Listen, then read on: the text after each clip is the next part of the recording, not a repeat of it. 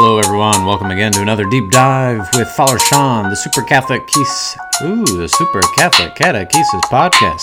This is inspired by the Catechism's reminder that times of renewal in the Church are also intense moments of catechesis. And so, that's what we're going to do. That's what we're going to do, folks. We got an intense moment of catechesis here. We're, we're concluding our time in Scripture here after having thought about you know where it came from how was it put together what does it mean how do you how do you make sense out of it? Um, but this is a little bit more practical here in how scripture touches us at our daily daily existence and our daily living. Um, this is a big deal. Uh, so i'm going to draw a lot from my own personal experience. My give a little bit of my own testimony here and uh, i think you know people always like that like to hear a little bit of of what's going on, how this become a relevant thing in this person's life. So to help it become a re- relevant thing in my life. So I hope to hope to help you with that. And so without further ado, let us begin in the name of the Father and the Son and of the Holy Spirit. Amen. Dear Lord Jesus, we praise you, the true word of God spoken from from all eternity, sharing in the fullness of divinity, the emanation of the Father, pure gift of light and we, we honor you and thank you. Please send your Spirit to illumine our hearts, to enlighten our hearts, so that we may have the soil of our hearts well tilled and prepared to receive the seed of the Word that is given to us through Holy Scripture. Help us during this time to have vulnerability in our hearts so that we can we can adopt Scripture into our, our daily lives more fully and completely. We ask this through Christ our Lord. Amen. The Father, Son, Holy Spirit. Amen. Very, very good. So, as I mentioned, I'll, I'll, begin with a little testimony here, and I'll have maybe a couple other things that I want to mention about my own experience. Uh, so, when I went off to college, I stopped praying. I didn't have a great prayer life beforehand. I certainly remember times when I prayed on my own as a kid, and then certainly we prayed as a family quite regularly, pretty much every day, every night at least, and before meals.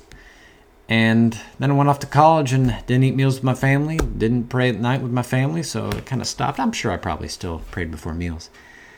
However, I needed a little wake up call. And there's another story involved with this, but one of the ways that I learned how to pray was was through one of the monks. So I was at St. Gregory's University, where you can still find St. Gregory's Abbey. The university has closed since. And one of the monks there is St. Charles, St. Charles Buckley. If anyone bumps into him, give him a shout out from Father Sean O'Brien, a former student. So one day he got a group of us students. It was a small group, probably three, four of us. I really don't remember. And he was going to share with us how to pray with Scripture in a way in accordance with the, the ancient Benedictine way. This ancient Benedictine way is called Lectio Divina. And so he had some Scripture prepared. We opened up our Bibles. We read it once. We read it twice maybe shared what was interesting to us, what our hearts had highlighted there, and that was the simple process. Uh, this is a model that, that I still continue to use. I still continue to use because it made a big difference in my life. And I will tell you how. We read from Isaiah chapter 49, the prophet Isaiah. And in that, these are the words that I heard, that we read. Hear me, coastlands, listen, distant peoples.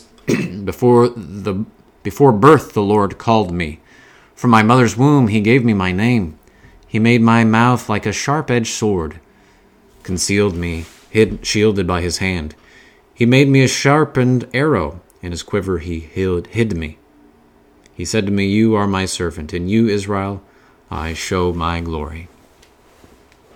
I don't know why that priest chose that passage, but this was really transformative of of my self understanding, of my understanding how I was connected with God uh, in different ways. And the fascinating thing is, through throughout these years, it's been reinterpreted more deeply in in a relationship with my current context.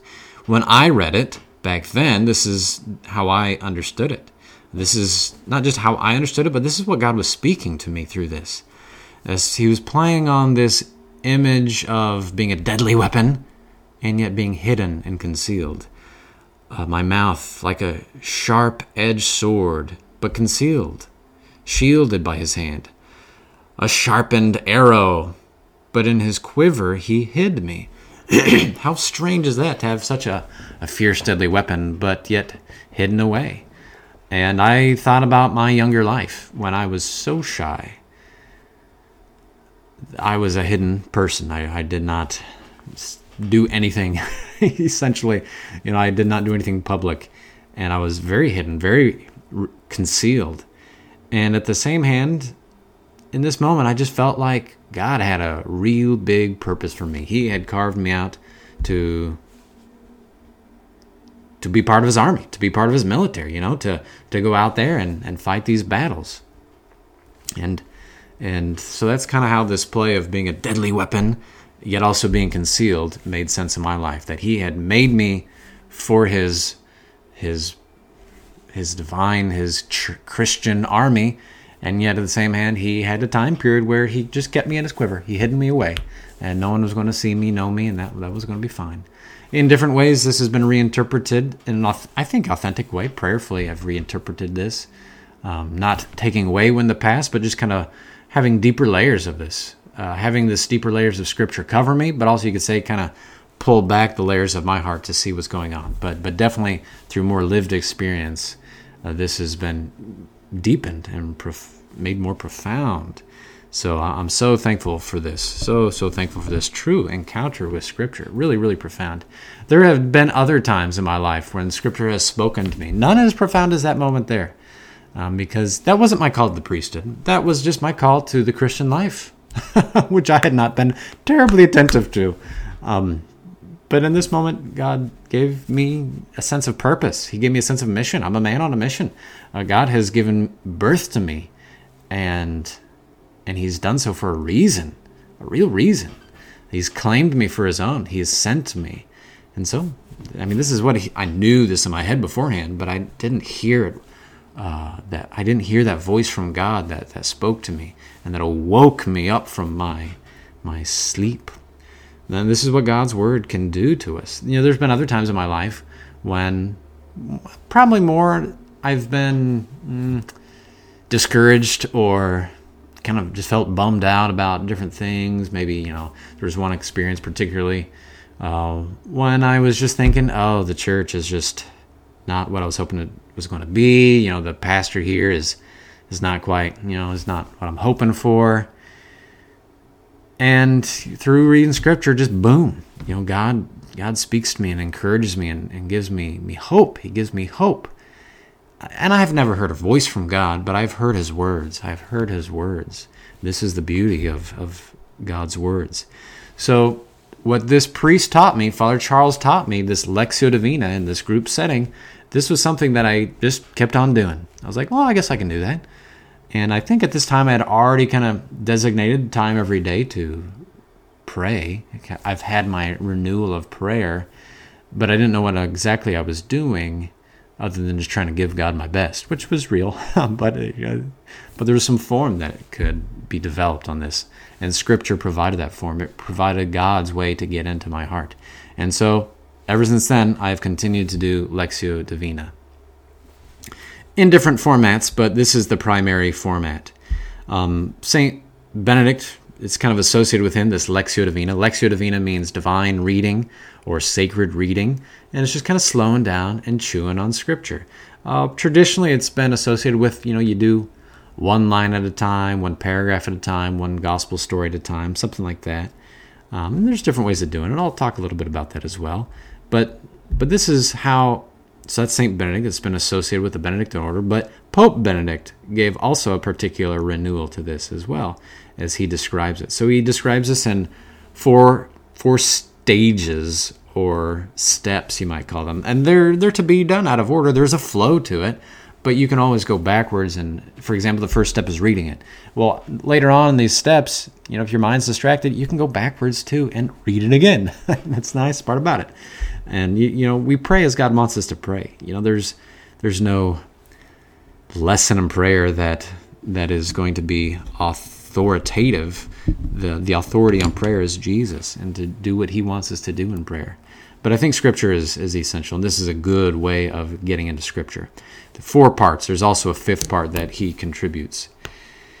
So it's I'm going to say these five parts here and then we're going to go into them in a little bit more depth. First is reading or Lectio. I'm going to give you the Latin name too, just because they kind of rhyme, sounds nice, and uh, you can impress your friends. Don't be proud, don't be proud, don't impress your friends, don't show off, but um, you will commonly hear this. Among the different Latin phrases, this is perhaps some of the more common ones. The reading, the Lectio. The second is meditation, meditatio. The third is prayer, oratio. The fourth is contemplation, contemplatio. And then the fifth that Pope Benedict adds is action, actio. It's very relevant that he adds it, but um, it's not traditionally recognized as to be a part of it. But it but is very significant nonetheless. So this Lectio, Pope Benedict says, it opens with the reading of a text, which leads to a desire to understand its true content. What does the biblical text say in itself? Without this, there is always a risk that the text will become a pretext for never moving beyond our own ideas. So, the importance of Scripture is that we are brought out of ourselves. We are we get ourselves out of the way and we have an encounter heart to heart with God. His heart is revealed to us and it's impressed upon us. Um, but we need this scripture and we have to have a desire to get at what scripture really wants to say. We need to really attune our ears to this. And if we don't, well, you know, we're going to get in the way Now we're going to hear the same thoughts that we always think. We're going to hear only our own ideas. So this reading, this this humble reading, this this prayerful reading, just being present to God and letting His Word impact us. Uh, think of a piece of clay, and then you got um, a stamp, and you and you stamp it into that clay. The clay is going to retain that shape. It's going to retain that shape. That's what this reading is here.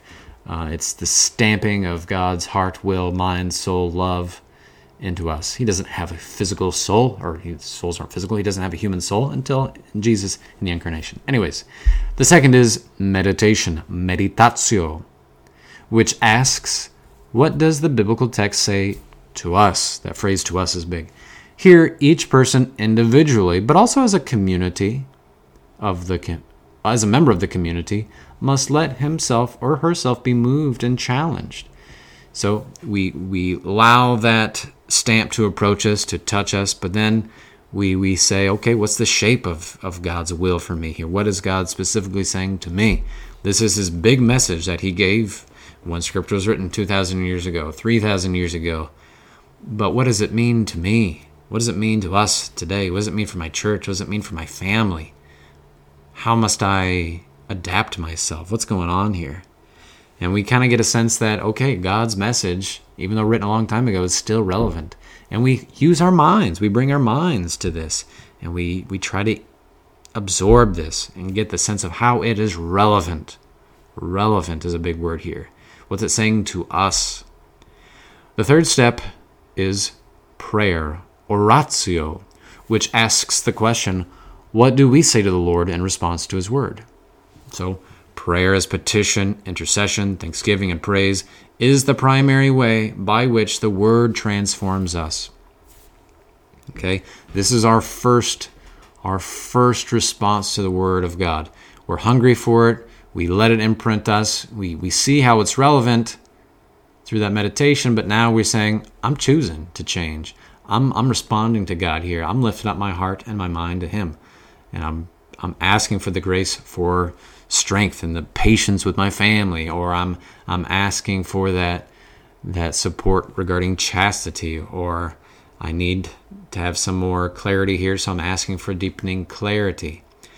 So there's all these different kind of things. You know, it's just praising God. Thank you, God, for for for revealing this to me. This is so good. Thanks for showing me who you are. Thank you for showing me who I am. I need you, Lord. Praise be you. So all these different ways are legitimate. Fourth is contemplation. Lectio Divina concludes with contemplation, contemplatio, during which we take up as a gift from God his own way of seeing and judging reality and asking ourselves what conversion of mind, heart, and life is the Lord asking of us. So now it's God kind of infusing his life into us. The word contemplation is used in all kinds of different ways. Uh, if you open up the catechism, the catechism kind of gets around this by defining it in a number of different ways. You know, I think the simple thing is it's a it's a communication. It's a sharing between friends. It's a sharing between friends. Um, it's looking at him and having his eyes rest upon us and transform us and melt us and, and as we pray to God, as the scripture has inspired us to do so, God's then deepening, deeper response to our prayer is, is to support us in that prayer and to allow us to have that strength to continue. Whether we feel it or not, you know, just because we don't feel it doesn't mean that God's not doing it.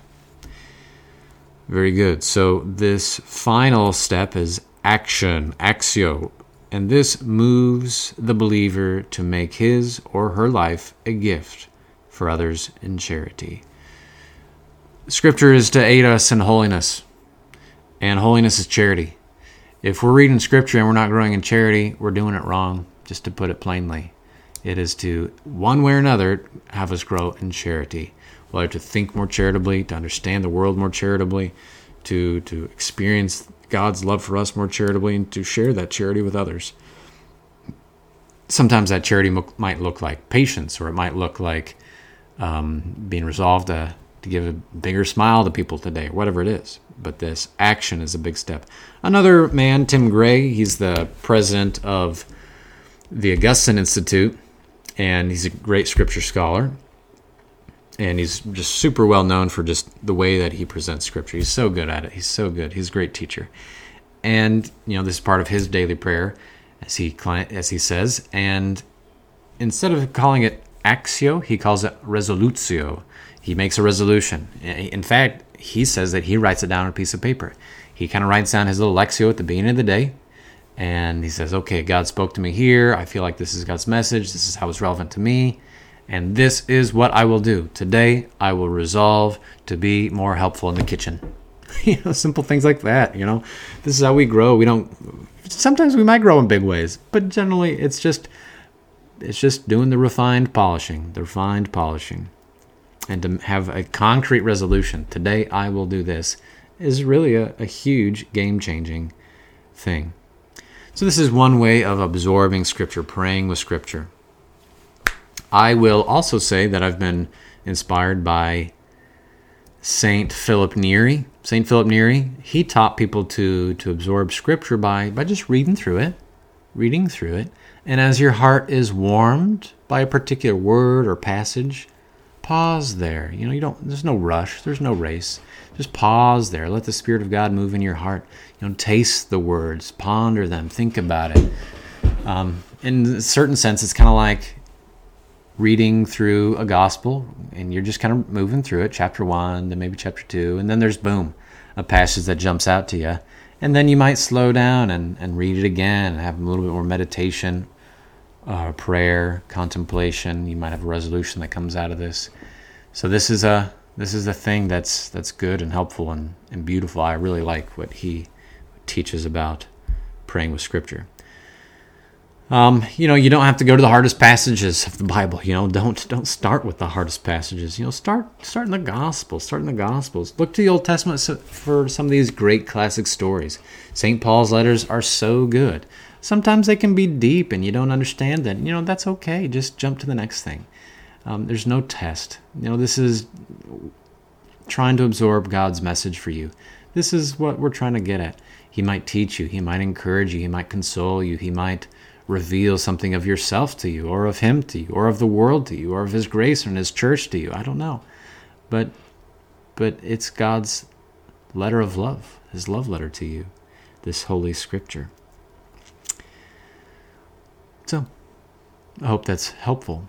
Um, you know, even more recently, I have adopted a, a new way of using Scripture to address questions of discernment to address questions of discernment.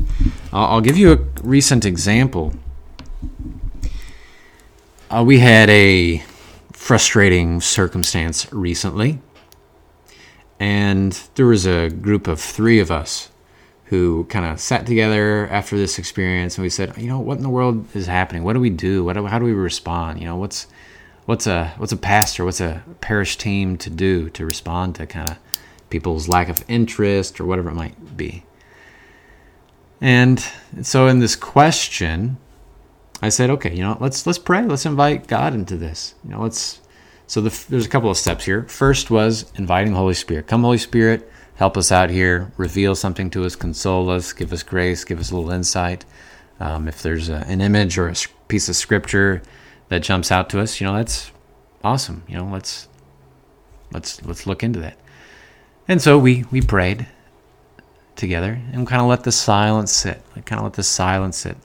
You know, I didn't have scripture in my hand at that time. You know, it was just kind of, you know, what's God saying to us? And just having a, an environment, a space of trust where people could say whatever they think God might be kind of poking at, whether they are using to, to speak to us. We might be wrong, but just having that trust just to put something out there and see if it echoes in anyone else's heart. Uh, there were a couple of verses that jumped to mind amongst the group, and but we didn't know exactly how they were relevant. We didn't know exactly how they were relevant, um, but they were all from the same chapter, from the chapter of the Gospel of John. And so I was like, you know what? Okay, let's let's adapt this prayer. Let's let's pull this Bible down and open it up to the Gospel of John, chapter 15, and read it. And I read two verses, maybe it was three, and my heart was struck. It was really radical. I did not expect it, and tears filled my eyes, and tears rolled down my cheek. And I was like sitting with these two ladies here. I'm like, oh my gosh, what's going on? but uh, you know, I you know just you just sometimes you just got to take it like a man, and if if God touches your heart, you just got to say, God has touched my heart, and I'm just going to experience it as God desires me to experience. And if that includes tears, well, that's okay. And if that includes public tears, oh, that's okay as well. And that's what happened. I'm not a crier. I don't, don't ever cry. But man, God just did something right there. And I knew, I knew what God's plan was in that moment. And and that's been the path that I've been trying to walk down since. Um, you know, I'm not perfect, and uh, I've got my weakness, and this particular path that God was calling me to was, was hard and challenging, and I'm not doing a perfect job at it, and I don't know how to do a perfect job. But but in that moment, God gave me clarity and He gave me confidence. It's just like whoa, that was a big moment of grace that I was not expecting at all. I was thinking that God might say, "Well, okay, well, maybe there's maybe maybe focus over here or look over here, you know, maybe put your put your effort in this other direction. But no, it was just like boom. That really, really surprised me and, and impressed my heart with, with his plan. So, you know, if, if you're as a family, as a couple, as a group of friends, as a parish, or going through something and you don't know what to do, you know, just invite the Holy Spirit in, have a little quiet, and and invite people to be attentive to the Holy Spirit. And if there's an image that's jumping to mind, or if there's a there's a piece of scripture that jumps to mind, or whatever else, you know, in this group of trust, you know, throw it out there. It might not be anything, or it might be something, and that's for the group to decide and to discern, to discern. Because this is a big process of discernment. Sometimes God's will is crystal clear, and other times, nope, we got to discern it. But but have those communications of trust, have those communities of trust, and allow God's work to uh, God's word to get inside of you. So as we've been walking through Holy Scripture here, this is kind of how I desired desired to conclude. Uh, I think it's very very relevant. So just to give a quick little review of what we've been talking about. First, we talked about how Scripture was written, that it was written by real human beings. It was written in a real way by real people uh, who are in real circumstances. Um, but totally 100% by God as well. Sometimes it was kind of a, I don't know if I would say a team effort, but it was kind of a layered effort, a historically layered effort. Um, and then specifically for the Gospels, you know, which came first, the, the Bible, excuse me, the Gospel or or the church. So the church came first because the church is responsible for writing the Gospels. Matthew, Mark, Luke, and John, they were members of the church. Paul, Jude, James, Peter. They were all members of the church. Secondly, how do we have the Bible that we have today? Well, this was a big process of discernment from the early church. There's no way around it. The books that we have in the big Bible, in the canon of Scripture, this measuring rod uh, for our faith, it's just simply what the church discerned. You know, the church had to decide this, had to figure this out, had to keep keep its ears open to the Holy Spirit to know what to do. And um, that's that's just kind of how it was.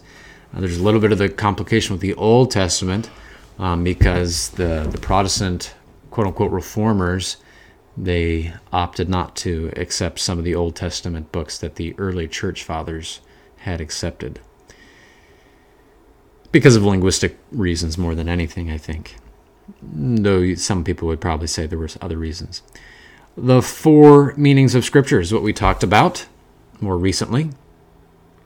And, you know, this is the past, present, future. Uh, the past is the literal meaning. You know, what were the authors trying to communicate to us? We can't jump to something bigger. Then the secondly is this this this present moment. What does it mean for me today? Um, this is the moral sense. Sometimes they call it the spiritual sense, but the moral sense. What does it practically mean for our living of the Christian life today? And then, thirdly, the anagogical sense. Look into the future. Look into the future. Uh, what does it mean about the coming of Christ? Then there was a fourth meaning, uh, sense of Scripture, and this was the allegorical sense. I love it. Seeing these parallels, seeing these parallels. Um, there's the old Adam and Jesus, the new Adam. That's one allegory. So I love, love that. And then more recently, we had the qualities of a reader of Scripture. You know, we got to be humble. We have to be attentive to the Holy Spirit. We can't impose what we want on Scripture. Uh, we have to read it with the church, through the eyes of the church. Uh, we need to be aware that there's a depth that we will not access to. Uh, we don't have access to.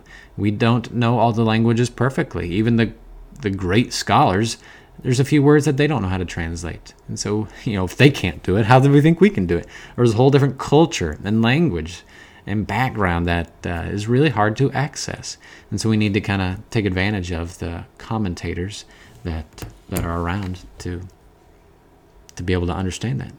So, anyways, thank you all very much for tuning in. Um, this has been Father Sean with Deep Dives with Father Sean, the Super Catholic Catechesis podcast. Share this with a friend. If it's been helpful to you, leave a positive review. Review. Negative reviews are not welcome. I guess you can do it if you want, whatever. And may God bless you. Father, Son, Holy Spirit. Amen. Adios, amigos. Bye.